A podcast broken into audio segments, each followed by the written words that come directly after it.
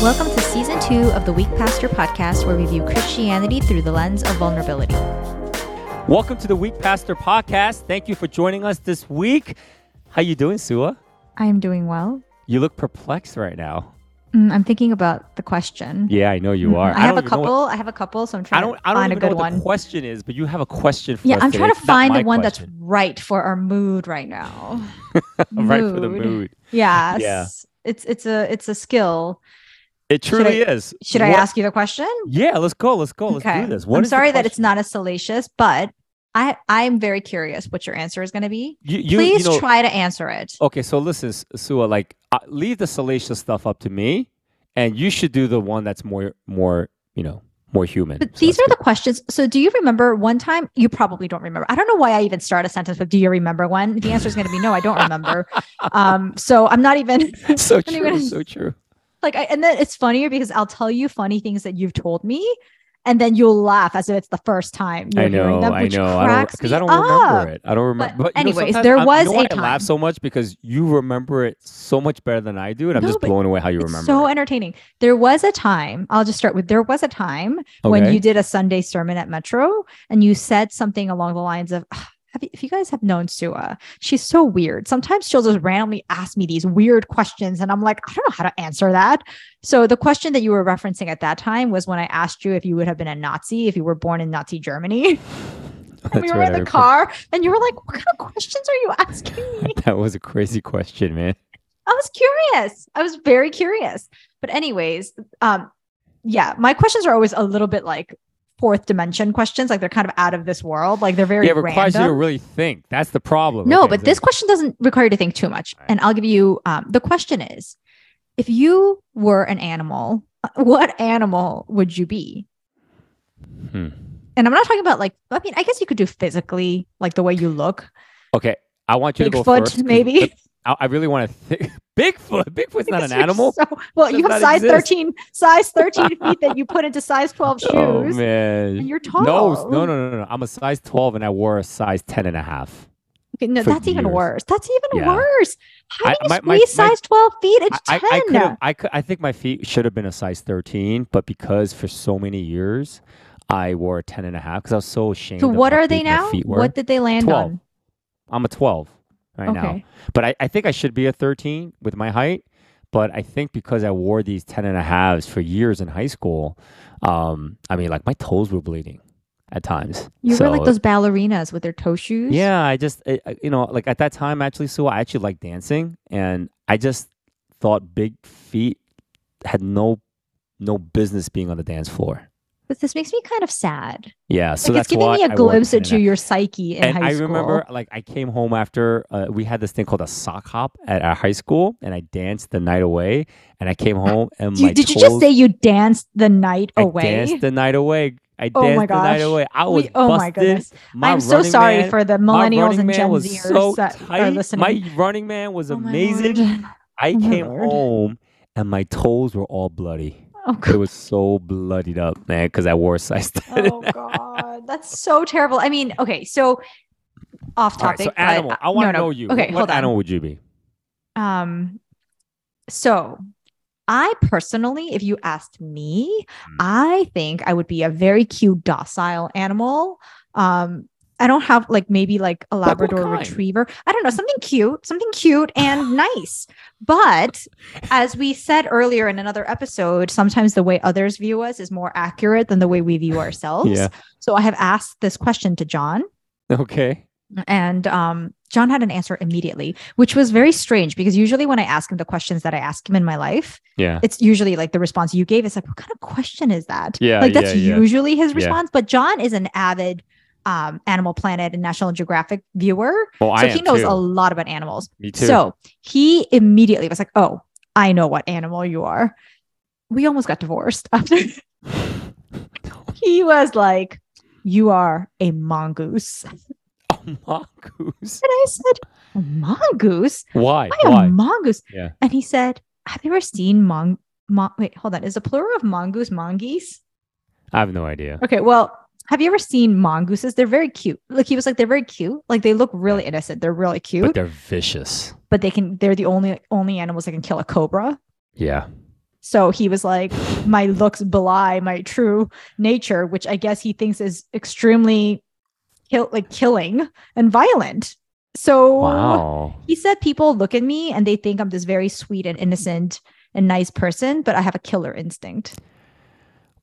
Well, we gotta we gotta try our best to show that side of you on this podcast because clearly that side of you is non-existent on this podcast, and I want to see that killer But I have to be really triggered. Like I have to be really triggered. Mm. And it's hard to really trigger me because there's very few things that are real triggers Yeah. for me.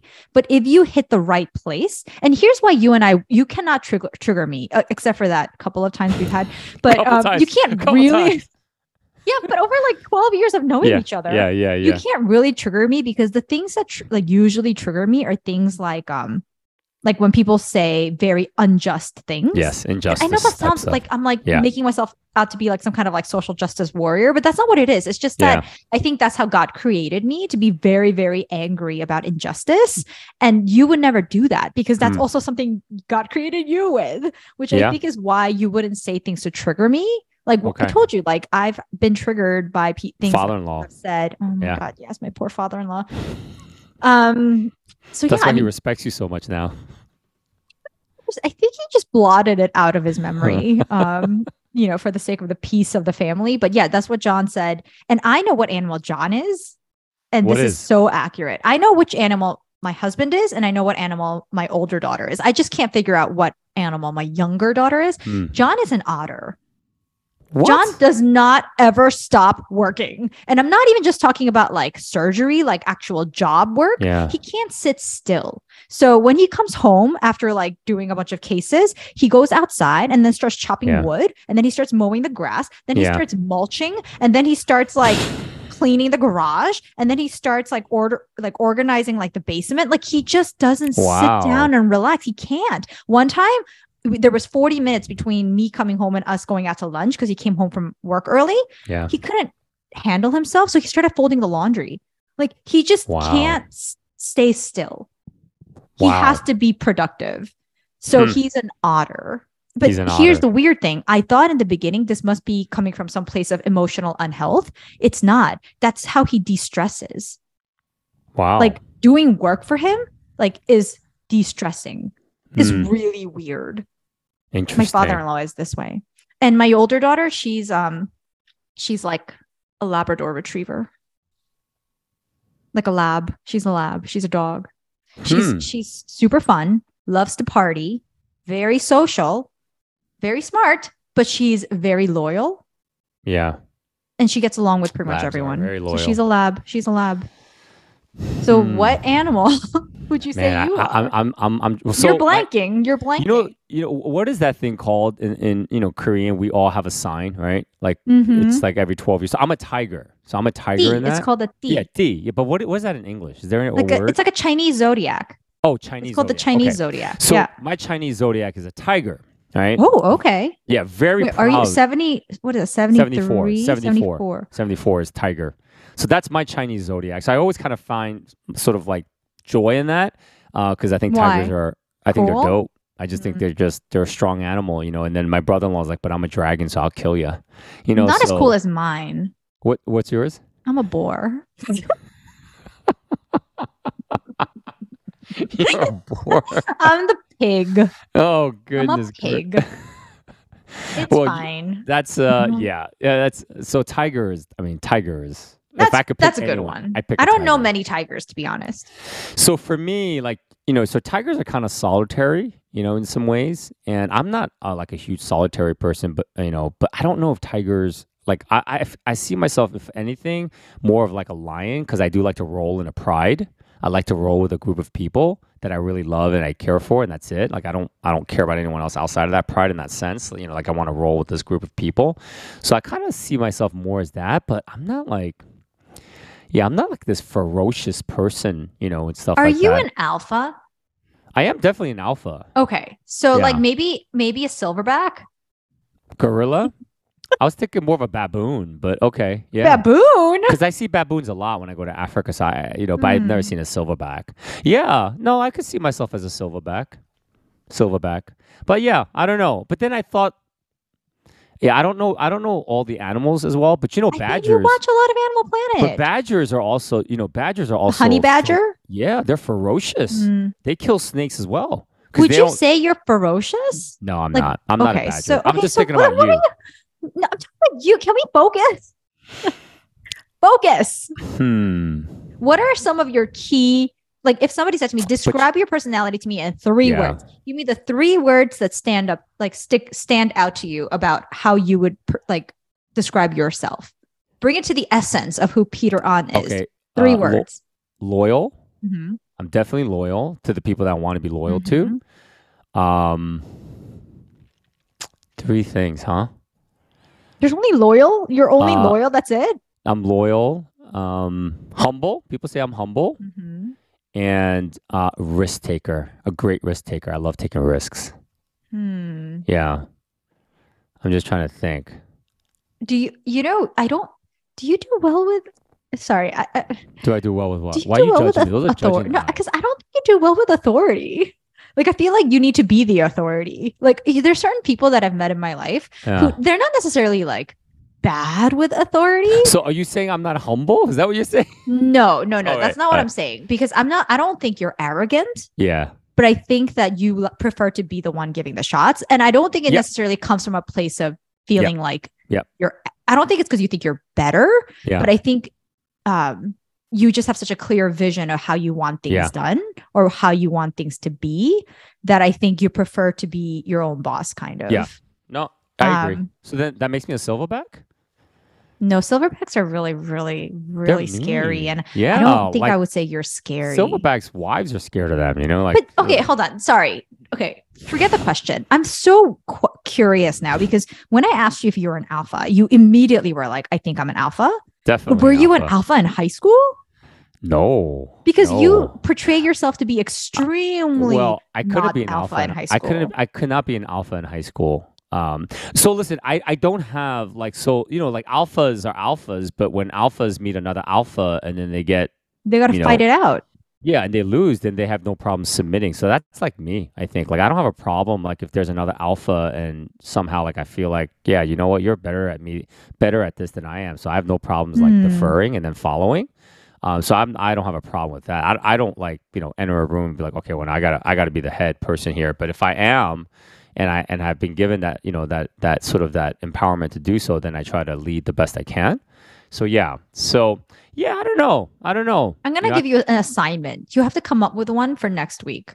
You know, I could see myself as a lion because you know we we roll with a pride, and usually there's there's not just one alpha, but you know, but there you know the male lion, you know, usually is the alpha, and he's out there protecting, you know, protecting, and uh, I could definitely see myself as a lion. That is a really nice animal to choose for yourself. I know it a really lion is. A with like the lion. mane You know what? I'm gonna ask my. You know what? How about this? I'm gonna ask my wife. Please do, I'm gonna ask Jenny what animal she thinks I am. and then ask your kids also, okay.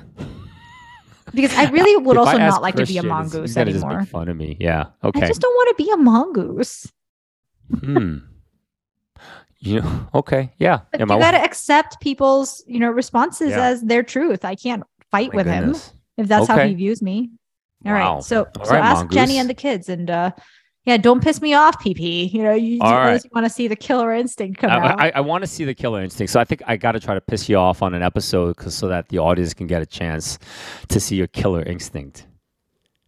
It's it's hard. It's hard It's to hard? trigger me, as but it's not hard if you know what to say. Well, like John can probably piss me off pretty quickly if he wanted to. but maybe we can invite a guest that could push those buttons. Like whom? My husband. I don't know. I, I, I have Oh. no idea. I have no idea. Is So that what could you want me to Yes, kill our killer have an come out on our guests? to see Suah's killer mongoose instinct, killer instinct. So we can invite a guest in there. But anyway, okay. Well, we got to get started because we got to really shift direction. There is no correlation to what we're going to talk no- about today. There's I can't. I wish I could segue to it, but I can't. But we're actually going to talk about prayer. You know, as we're approaching sort of the holiday season, it's sometimes the most uh, difficult season for a lot of people in America. In fact, they say suicide is at its all-time high during the Thanksgiving to Christmas season. Um, you know, and of course, it's supposed to be a festive time, but for a lot of people, actually isn't. It's a it's a reminder reminder of of what they're sorely lacking. And so one of the things that actually has been a lifeline for me over the years, and I don't, I've never been like this tremendous prayer warrior, but it's actually my prayer life. Prayer life is very important to have. But I think for a lot of times as Christians that we've been told by pastors, you just have to do this. You have to do this to feel like you're a good Christian. And so sometimes it just becomes a chore. And that's sad when prayer becomes a chore. Like, I got to do this.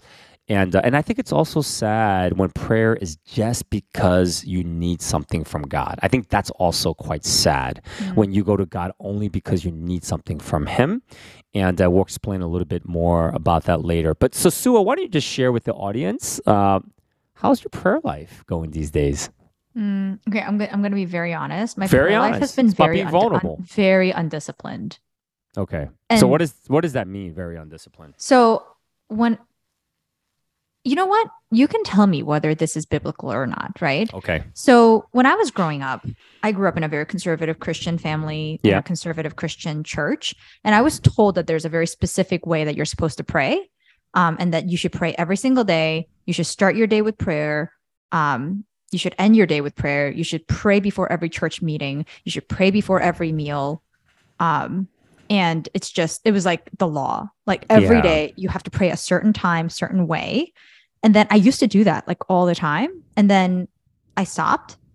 And then I developed my own rhythm of praying where, you know, kind of like the way I have a workout schedule, like Yeah. I would pray. But then that started to feel a little bit like a burden to me. You Yeah. know, like I was like, this does not feel organic to me. Mm. So I stopped. And I think now I'm at a place where I pray, but I don't pray at a set time. yeah. Um, I don't pray in a certain way. But now I'm starting to feel like that seems like a cop out too. yeah. Like Yeah. I think um because I prioritize my exercise re- regimen. Like I Mhm. exercise a certain time every single day, not because I want to, but because I know if I don't do it at that time, I'm going to get distracted by other things Mm. and I'm prioritizing it. And it start I started to think about it and I was like, I don't prioritize prayer time like that. And a lot of times I do get distracted by other things that happen in my life. And then I end up not praying that day. So Yeah. I'm like, I think I'm coming to a place now where I've gone one extreme, I've gone the other extreme, and I'm like, what does it look like to have a healthy, authentic prayer life Yeah. that is not So- legalistic, but is also Right. not whenever I feel like it, you Yeah, know? So I will say this, guys, uh, who, and gals who are listening right now. Um, Yeah, be inclusive, Pastor Peter. yeah, everyone struggles with prayer. Everyone struggles with prayer, like meaning spending enough time to pray. I, I don't know if um, if if anyone could really say, well, my prayer life is just absolutely sensational. I, I know people who pray for hours and they'll still say, I wish I could pray more, you know, and stuff. So I I just think like for our audience, like I think the reality is, is that everyone struggles with prayer. Like it's not necessarily something that's natural to us because how do you it's like how do you pray to an invisible God, right? Like it's invisible and and so sometimes it's it's difficult to even enter into that, you know, that sort of that spiritual dimension where you can kind of connect with God. So prayer life is important. It's absolutely important. And the reason why we know that is because for Jesus, it was his lifeline. You know, there were moments when mhm. Jesus was so busy, he couldn't, Yeah. you know, he couldn't, um, you know, he, he, I mean, he could just keep, he could have kept going, right? But he didn't. He often secluded himself. He went away and he prayed. And when you read Mark chapter one, like, people were looking for Jesus and it was early in the morning. And so that's why I do think there it's important to have a rhythm because Jesus had a rhythm. So when you read Mark 1, people were looking for Jesus and the disciples knew exactly where to find him. You know, it was Mhm. early in the morning. It's like, oh yeah, he's praying. We'll go get him. We know where he is because he always prays at this time. And so they go and they find him and say, Jesus, come up. People are looking for you. We got to go. And so Jesus had a regular routine of praying. And I do believe he also had a regular specific time in when he could pray. And he never, ever sacrificed his prayer life for ministry. And that's important to talk about, especially with Mm, that's pastors if you're listening, because pastors uh, who are a lot of times, if you're anything like me, uh, we do sacrifice our prayer time for ministry because we have so much going on and we just can't do that. We got to do our best to be as disciplined as we can. And so I would say, like, when you think about prayer, you got to think about what is your end goal for praying? Because I think that end goal is going to determine how much effort you're going to put into it. Right.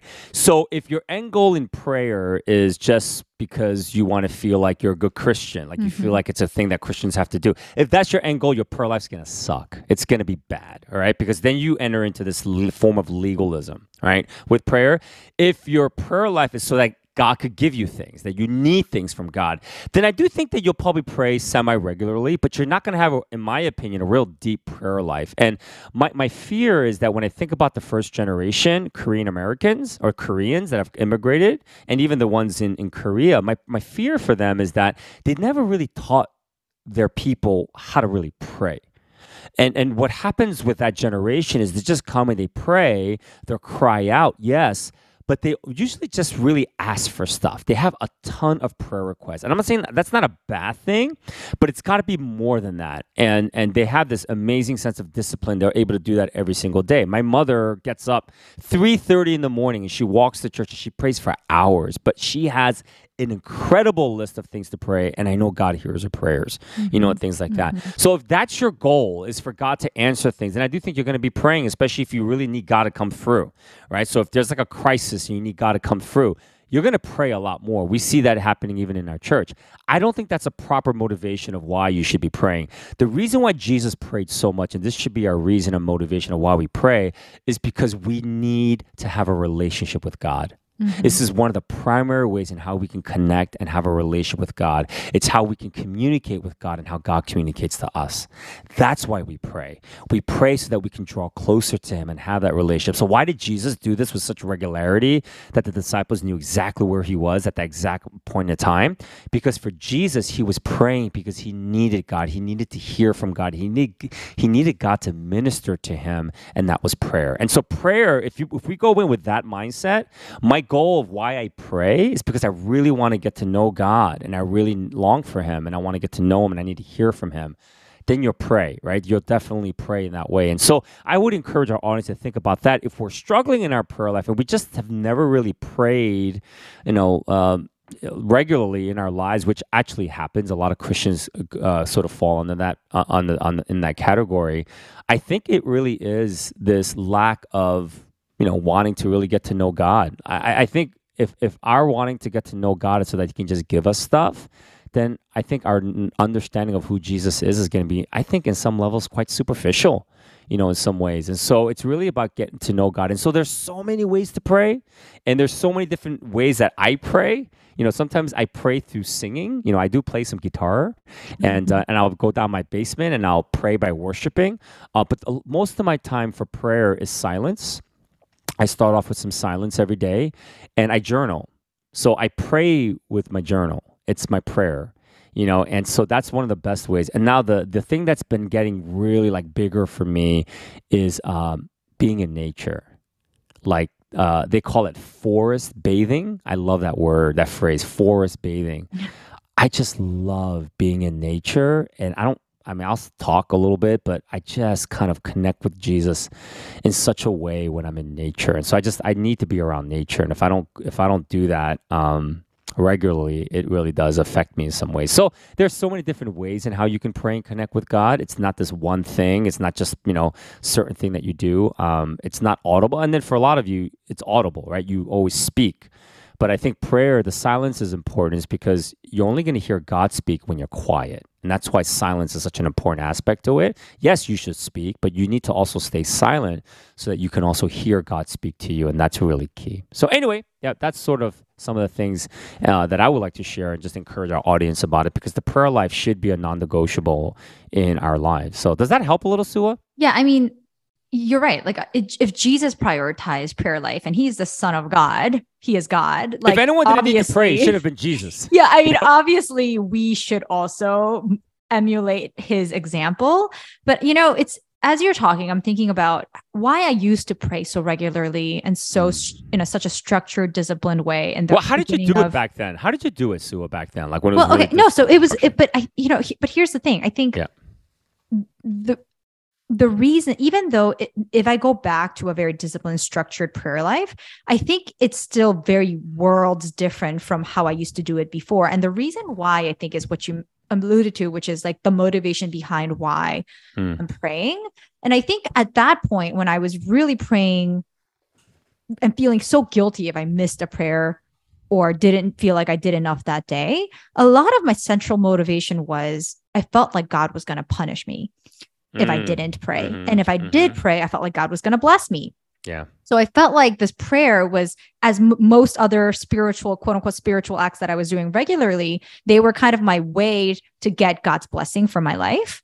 And so I felt like if I go to church regularly on Sunday and if I church, if I pray regularly and pray a lot and I do all of these service acts for the church, those things were directly correlated with the amount of blessing that God was going to give me. And conversely, if I don't do those things enough, God was going to punish me. And I think a mm-hmm. lot of my motivation was that. Whereas now, you know, I'm going to be honest with you. Sometimes I read the Bible and I don't get anything out of it. Like Yeah. I will sit there and I'll meditate and I don't hear from God. Sometimes I hear from God on that passage months later. Um, sometimes I never hear from God at all. But I think for me, even with prayer, you're right. Like there are times when I go to prayer and I don't really feel like I'm hearing from God. Yeah. Like not every time is this clear, audible Yeah. voice of like, Yeah. this is my revelation to you. Sometimes I have that, but sometimes I don't. And for me now, though, I think it's the posture of like my motivation of why I'm doing this.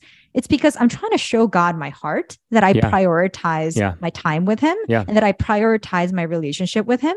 And I don't think it's necessarily because I feel like if I don't do these things, God's going to punish me, or if I do these things, God's going to bless me. I think it's more. I want to show God that I love Him, and I want to show God Yep. that I I care about my relationship with Him, um, like above all other things. And I think that's why I think I'm leaning towards having to go back to prioritizing these things. And it's vastly Yes. different from my motivation Yes. initially, which was Yeah. trying to get something from God. So, so also I would say Suah too. Perhaps you know if I can just push a little bit here, you know, and, and this could be with the audience as you're listening. Sometimes when we sort of, you know, so this motivation of you not wanting you being afraid to not pray because you feel like God's going to get angry or he's going to condemn you and things like that. I mean, that's that's so good that you snapped out of that because you know God is not about that. You know, like God is not going to be angry at us when we're not praying to Him. But what I do feel like for those who don't really have a prayer life or don't have some level of like a prayer life that's regular or quite regular is is that oftentimes some of the, the one of the symptoms is is that they don't really need God. Like they don't really need mm. to depend upon God. And if you don't depend upon God, if you're not desperate for God, like that blind man when he heard that Jesus was here, was walking on the road. I Mhm. mean, blind people were I mean, they they were they, they had a certain way that they they can only behave in society right? And they could not be loud and vulgar and Mhm, things like that. This guy was rejected by his family because he brought the family shame. When somebody was born with that kind of when it was born blind uh, they just naturally assumed that god has cursed you. And so but when he heard that jesus was there I mean, he was yelling at the top of his lungs to the point where the disciples were like, "Would Yeah. you just be quiet? Shut Yeah. up! Stop!" Yeah, this." they rebuked him. They rebuked him, and it's because he's like, I will be undignified for Jesus. I am desperate. I need, I know Jesus is the only way that I can Mhm. really survive life. And so part of this, you know, maybe Suah, is maybe you've gotten to a place, even in your own life, that maybe um, it's been comfortable. And I don't know, do you feel like maybe, yeah, like you can coast in life? And that you know you don't really need God to help you from day to day to live a good life that you're living right now. What do you think? I'm thinking about it. Yeah. I don't think think the it. answer is no. Um, in, because in the sense that do I feel like my life right now is a lot more comfortable than my life when I was working a job and had very, very young children. Yeah. We were living in New Jersey. Yeah, my life is much more on autopilot Yes. right now than then.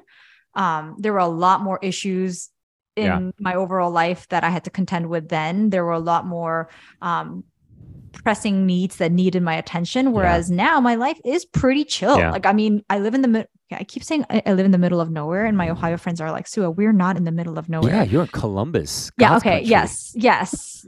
I, so you know, I'm I'm here. Like I I don't have um like a regular Yeah. day to day job that I go work with. With I don't have a boss who's constantly measuring my work or telling me how to Yep. you know giving me more assignments to do. Like my entire life is literally being a parent where my kids are at school eight hours of the day, and like financially, like, I'm pretty sensational comfortable. podcaster, don't Oh forget yes, that. yeah, sensational podcaster. So yeah, yes, and I think in the times. So here's why it's interesting when you say don't come to God just with your laundry list of Yeah. petitions or things that you want, Yeah. Because while logically and theologically that makes absolute sense. Mm-hmm. I would have to say, realistically, those times when I was in some real Yeah. dire situations Yeah. or really difficult Yeah. things that were happening in my life, and I really needed God to respond to me, those were the times when I really did. Yeah. You didn't need to tell me to be disciplined about praying. I, there was no discipline involved. It was like an Yeah. automatic response, Yeah. visceral response Yeah. of needing to pray. So it is interesting that Yeah. you say that. And I know you're not saying you can't come with God, Yeah. come to God with your um Well, because it's interesting because look at the flip side though, Suah. Because you know you're not this materialistic person, but you guys have everything you need financially. You know you live we're in a good place. So you don't necessarily need God right now, like in that sense. You know what I'm saying? And so like so if you just based upon prayer, your prayer life being upon you needing Him to help you with some things in life, you know that's my that could be one of the reasons why maybe you know you're you're struggling in your prayer life. Maybe now it's not as regular as it was before, is because you kind of have everything and you don't want more. You don't need more, and you don't need to go to God and say, "Hey, I need you to help me here, here, here, here." So I, th- I think you know, like it's not a bad thing to go to God because I always ask Him for stuff and request and make my request known to Him. But I think it shouldn't be the primary reason because if it does, then if you need Him, then you'll go to Him. But if you don't need Him really, then you won't really go to Him. You know, But I, th- I think that's the danger. I think you're right. Except that I don't I don't think that I'm trying to like organize my thoughts. I don't have anything that I would come to God and say right now. I mean, yes, there are a couple of things in my life where I'm like, God, like I really need you to like show me like Mhm. and help with these situations, which I can't say because they're not my personal, like they're like linked to me, but they're not exactly like my immediate, like it's not my story, so I can't share. Yeah, like friends. Yeah, yeah, friends and family. friends yeah. and family. Yep, yep, yep. Um, and they're pressing needs, you know? Yep. But I think that to say that because I'm financially comfortable and I don't have any stress at my job because my podcast job is so fun, which I'm not being, I'm, I'm being facetious, but I genuinely, yeah, my yeah, yeah, podcast yeah. quote unquote job is very fun. I just need to find a way to monetize this. but like, I, to, but to say that because in, in that way my life is comfortable, I don't need God, I don't Hmm. think is Okay. right because I think I need God the same now and perhaps even more because there's nothing that's drawing me like there's no physical thing Okay. that's pushing me to God because at the end of the day like I still have relationships in my life. I'm a parent, I'm a wife, Yeah, and none of I can't make decisions in thoughtful ways without discerning how God Yeah. wants me to act in these ways. You know, I have friendships that I need to, you know, like I, I and you know, listen, like my husband says to me that in his opinion, I am the most thoughtful parent that he's ever met. hmm Um, I do think a lot about how I parent my kids. Like Mm. I'm very, very thoughtful about how I parent them, um, and prayerful about it because I have myself been a recipient of both good and bad parenting, hmm and I really am trying to minimize the bad parenting yeah, um, that I give my kids. And thankfully, I have the privilege of being having the space to be thoughtful about parenting because I don't have another job that is constantly Yes. squeezing the spirit and soul out of me.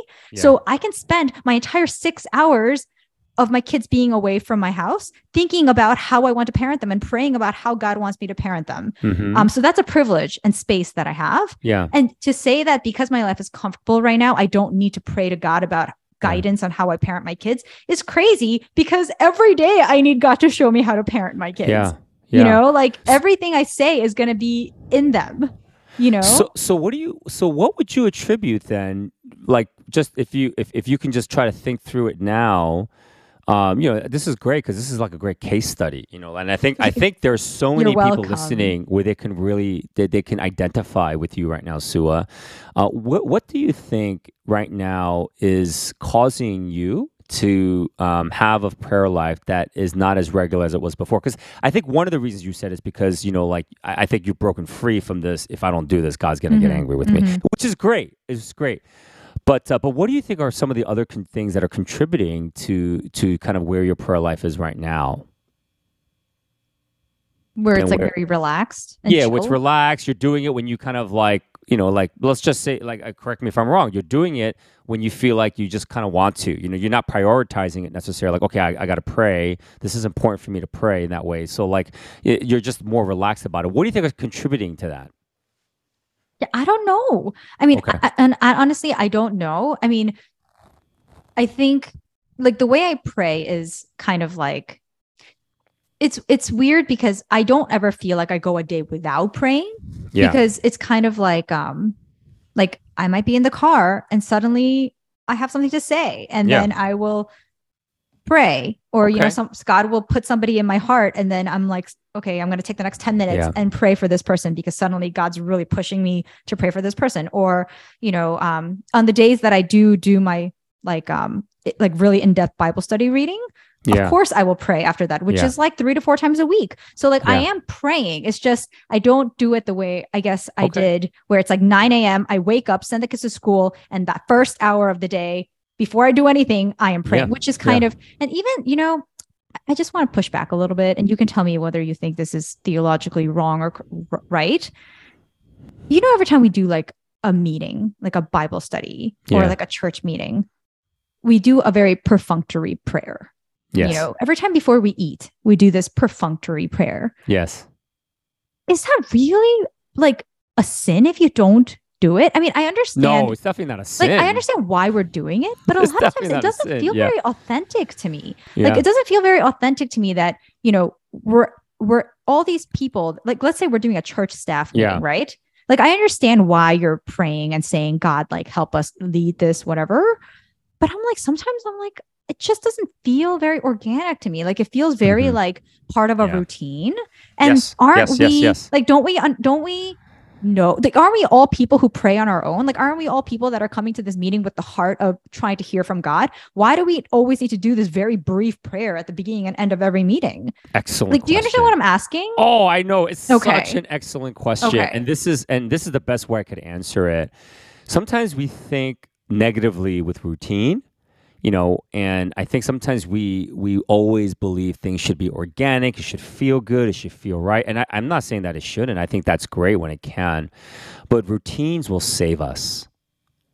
Routines will allow us to go deeper in our relationship with the Lord. You know, I believe. And so, like, I know you shared beforehand uh, something to this effect that, you know, like, yeah, like sometimes I don't feel like praying. Sometimes I go to pray and nothing happens. Like, it's just like, okay, like crickets here. Like, hey, I'm silent before you, God, but like, I don't hear anything. Like, I can't stop thinking about like the Yankees not making it to the World Series.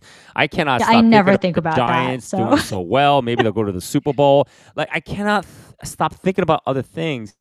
And, you know, like the thing that I would just press on our audience is this like so to be legalistic to have a routine and to be legalistic you become a pharisee. You don't want to do that but i just think there's such a deep level of spiritual growth that happens when you pray and you don't want to pray. When you even push forward and say no matter what god like i, I know this is one of the best ways in how i can connect with you. I'm going to do it and if i don't guess what? I'm back tomorrow no matter what right? I mean, Jesus on that cross was like, My God, my God, why have you forsaken me? God was silent. Mm. God didn't answer him, and he still cried out to him. And I just think like that's discipline, that's spiritual growth. And routine can save us in that sense that we can still push through, we can still build spiritual grit and say, you know what, God, this wasn't like, because I think sometimes we think it's got to be like, like fire, like you know Moses on the Mount Sinai, God speaking the Ten I mean, that would be nice.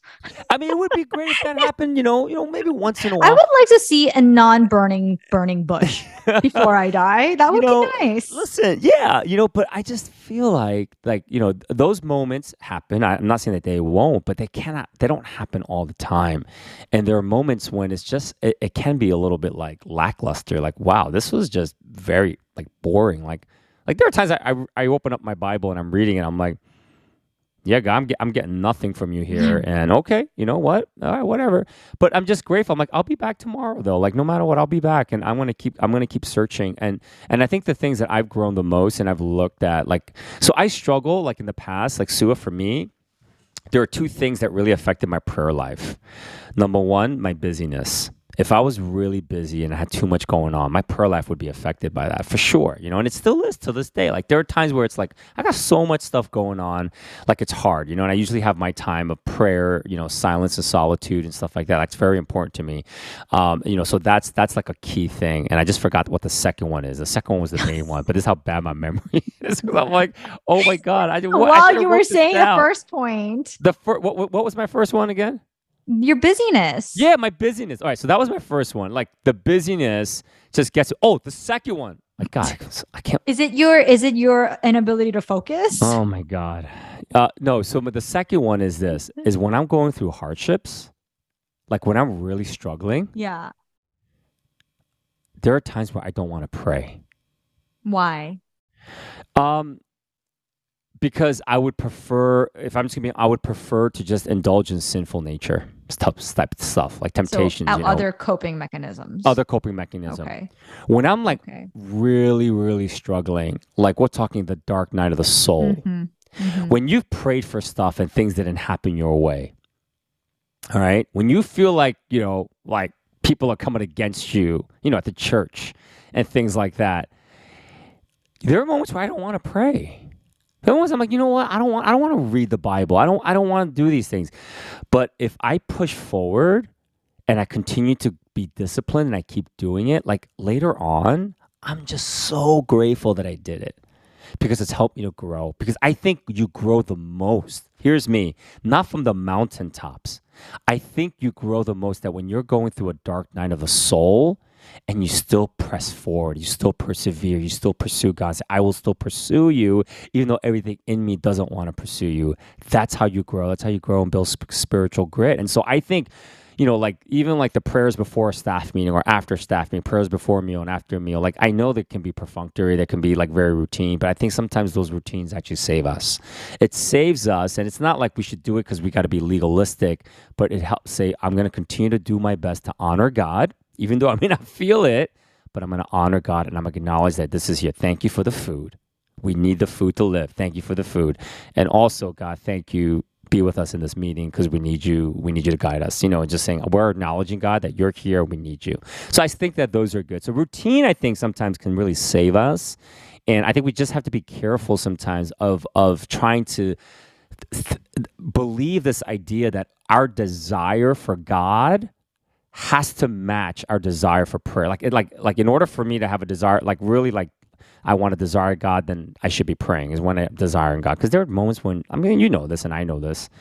There are times I don't want, I don't desire God. Like I really don't. Like there are times like I'm like I'm done. I don't want to. That's like in you know? every, and, and- but you're right. But that's like in every relationship. You know, it's. yeah, I guess what your point, what you're saying, and correct me if I'm wrong, is basically that in every relationship you can't base it on your emotions. Like you can't just trust your emotions it's on incredibly dangerous. your decisions because Yes. there are times I'm sure that when we're in a marriage, we don't necessarily feel extra loving towards our husbands or wives. Absolutely. But, you, but I think it's at the end of the day, it's a commitment that we've made to be in a relationship with this person. And there are certain things that Yes, you're right, like the routines will um, be very redemptive because we need those. We need those Yeah. to push us when we don't feel like it. Yeah.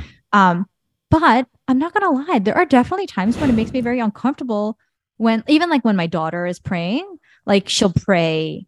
And it's so funny how these things you don't even need to teach them, it just becomes a thing. Like Yeah. the same things like like the number of times that I as a child and now my child has opened a prayer with, Dear God, thank you for this day. Like, I mean, literally, it's thank you It's for this day. And then no, no, no, which is fine. I, I, but, but there's a part of me that feels very like, oh my gosh, like, is this a sincere prayer? And I think it's part of it is from like when I was young and I had to, we all were told to pray these certain prayers. And I don't even know if half the time I knew what I was praying. But Yeah. I guess your point is even if you don't really know what you're praying, there is power in the fact that in the repetition, in the routine, in the doing. Yeah, like in my journal, there are times where I'll just write, God, I don't, Jesus, I don't really want to pray to you today. Like I'm struggling right now here.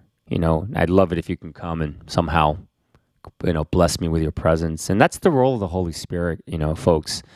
You know, the Holy Spirit's primary job is to advocate God's presence and speak the truth of Jesus Christ to you. Mm-hmm. And that Mhm. happens through the reading of the word. But Jesus makes it very clear in John 16. He says, listen, The reason why you have the Holy Spirit is because when I want to speak to you, I can't just speak to you because you're not going to hear me, right? I'm in heaven. Right.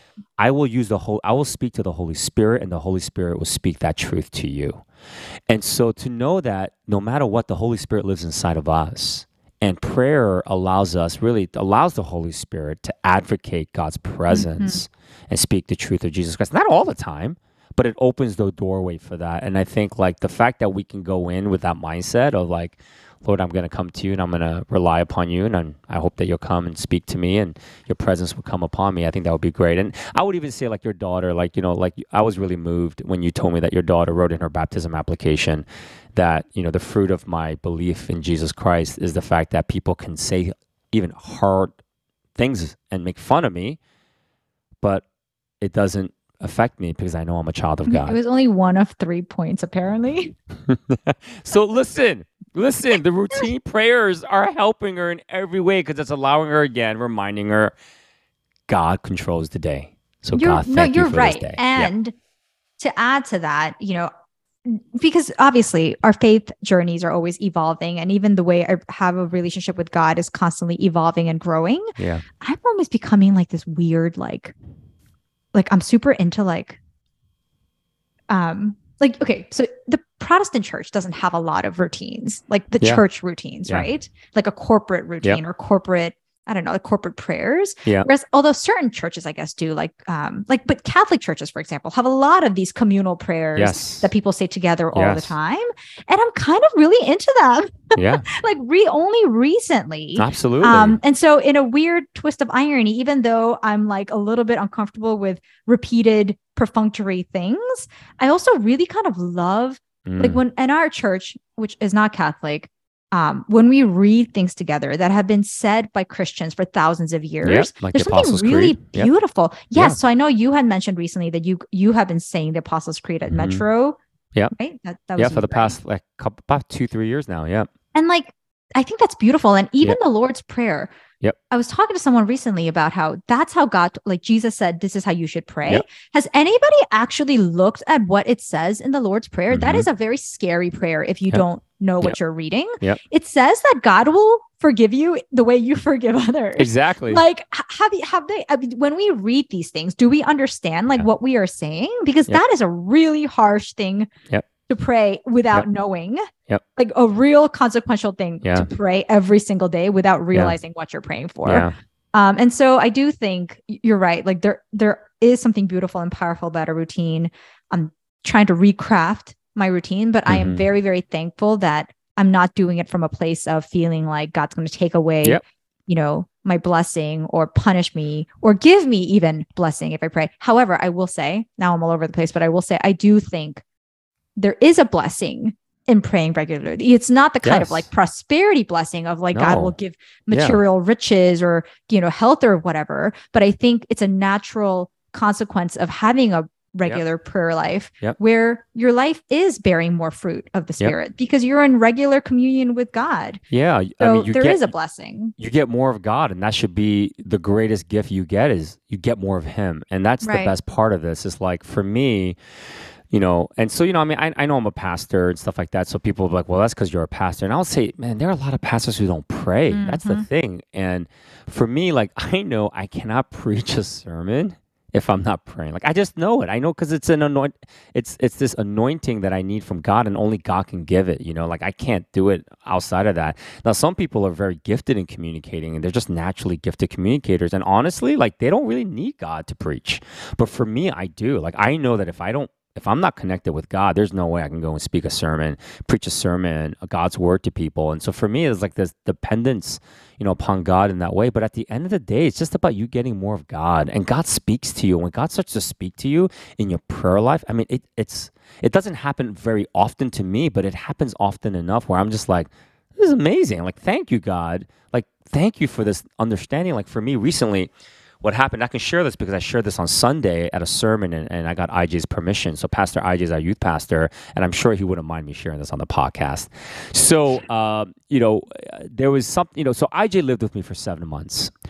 And uh, part of that is that I believe one of the best ways to do discipleship is actually to let people see how you live as opposed to just teach them in a class how to live like Jesus.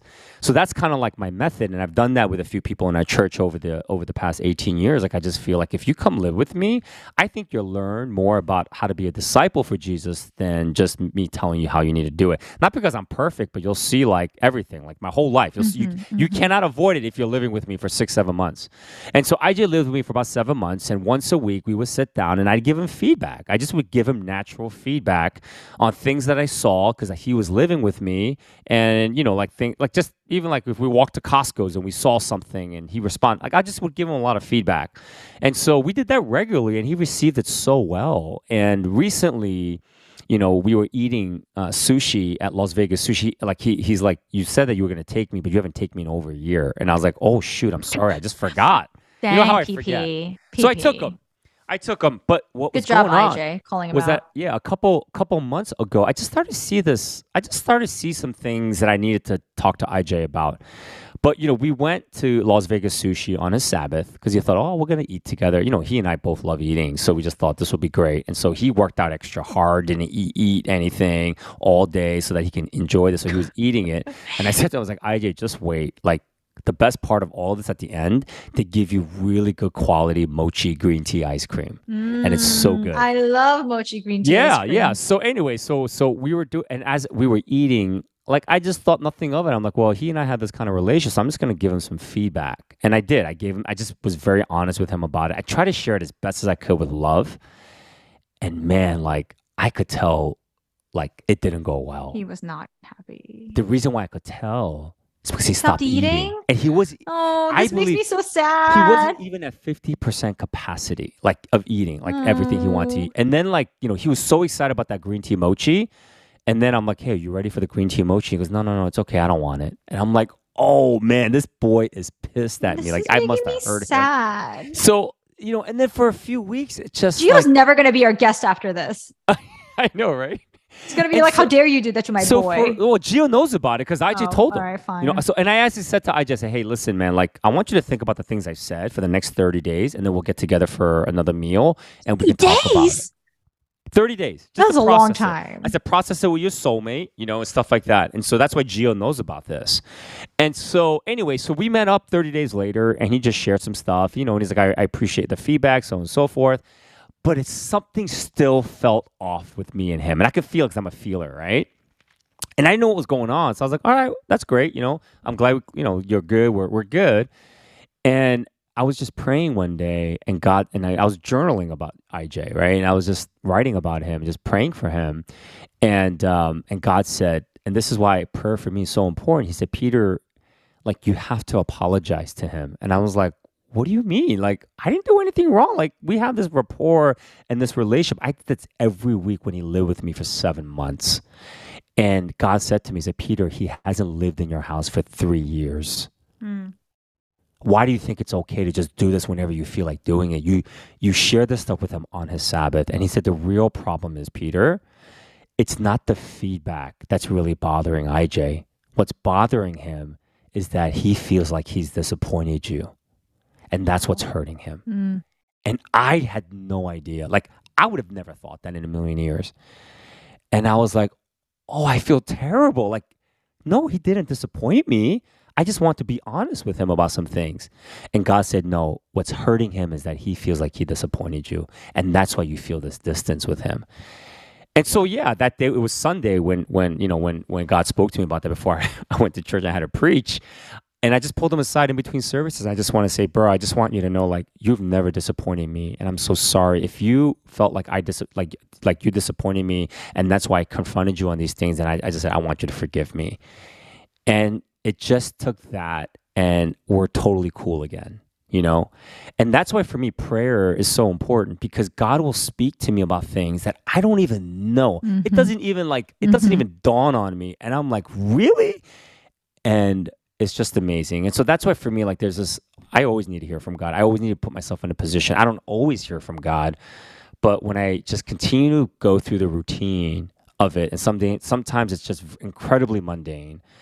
God speaks. He'll speak, and I just I just I don't think I could be where I'm at today if God isn't speaking, you know, and stuff. And it's so important for me. So anyway, yeah, that's just a thought there. And I just want to encourage you, like, yeah, like get go go get a routine figure it out and figure out ways and how you can connect with god. But silence is really important because you can't really hear from god unless you stop talking you know and so that's why it's important to pray in silence too. You can speak for sure. It could be audible but you got to also have some time where you can be silent. And so i encourage you guys if you've never been silent in your prayers start with three minutes a day twice a day for three minutes a day twice a day just be quiet and find a word we call it an anchor word so like our mind will wander and so find an anchor word that you can say. So like Jesus, you know, like I, I like to say, I use the Korean word. I say abaji.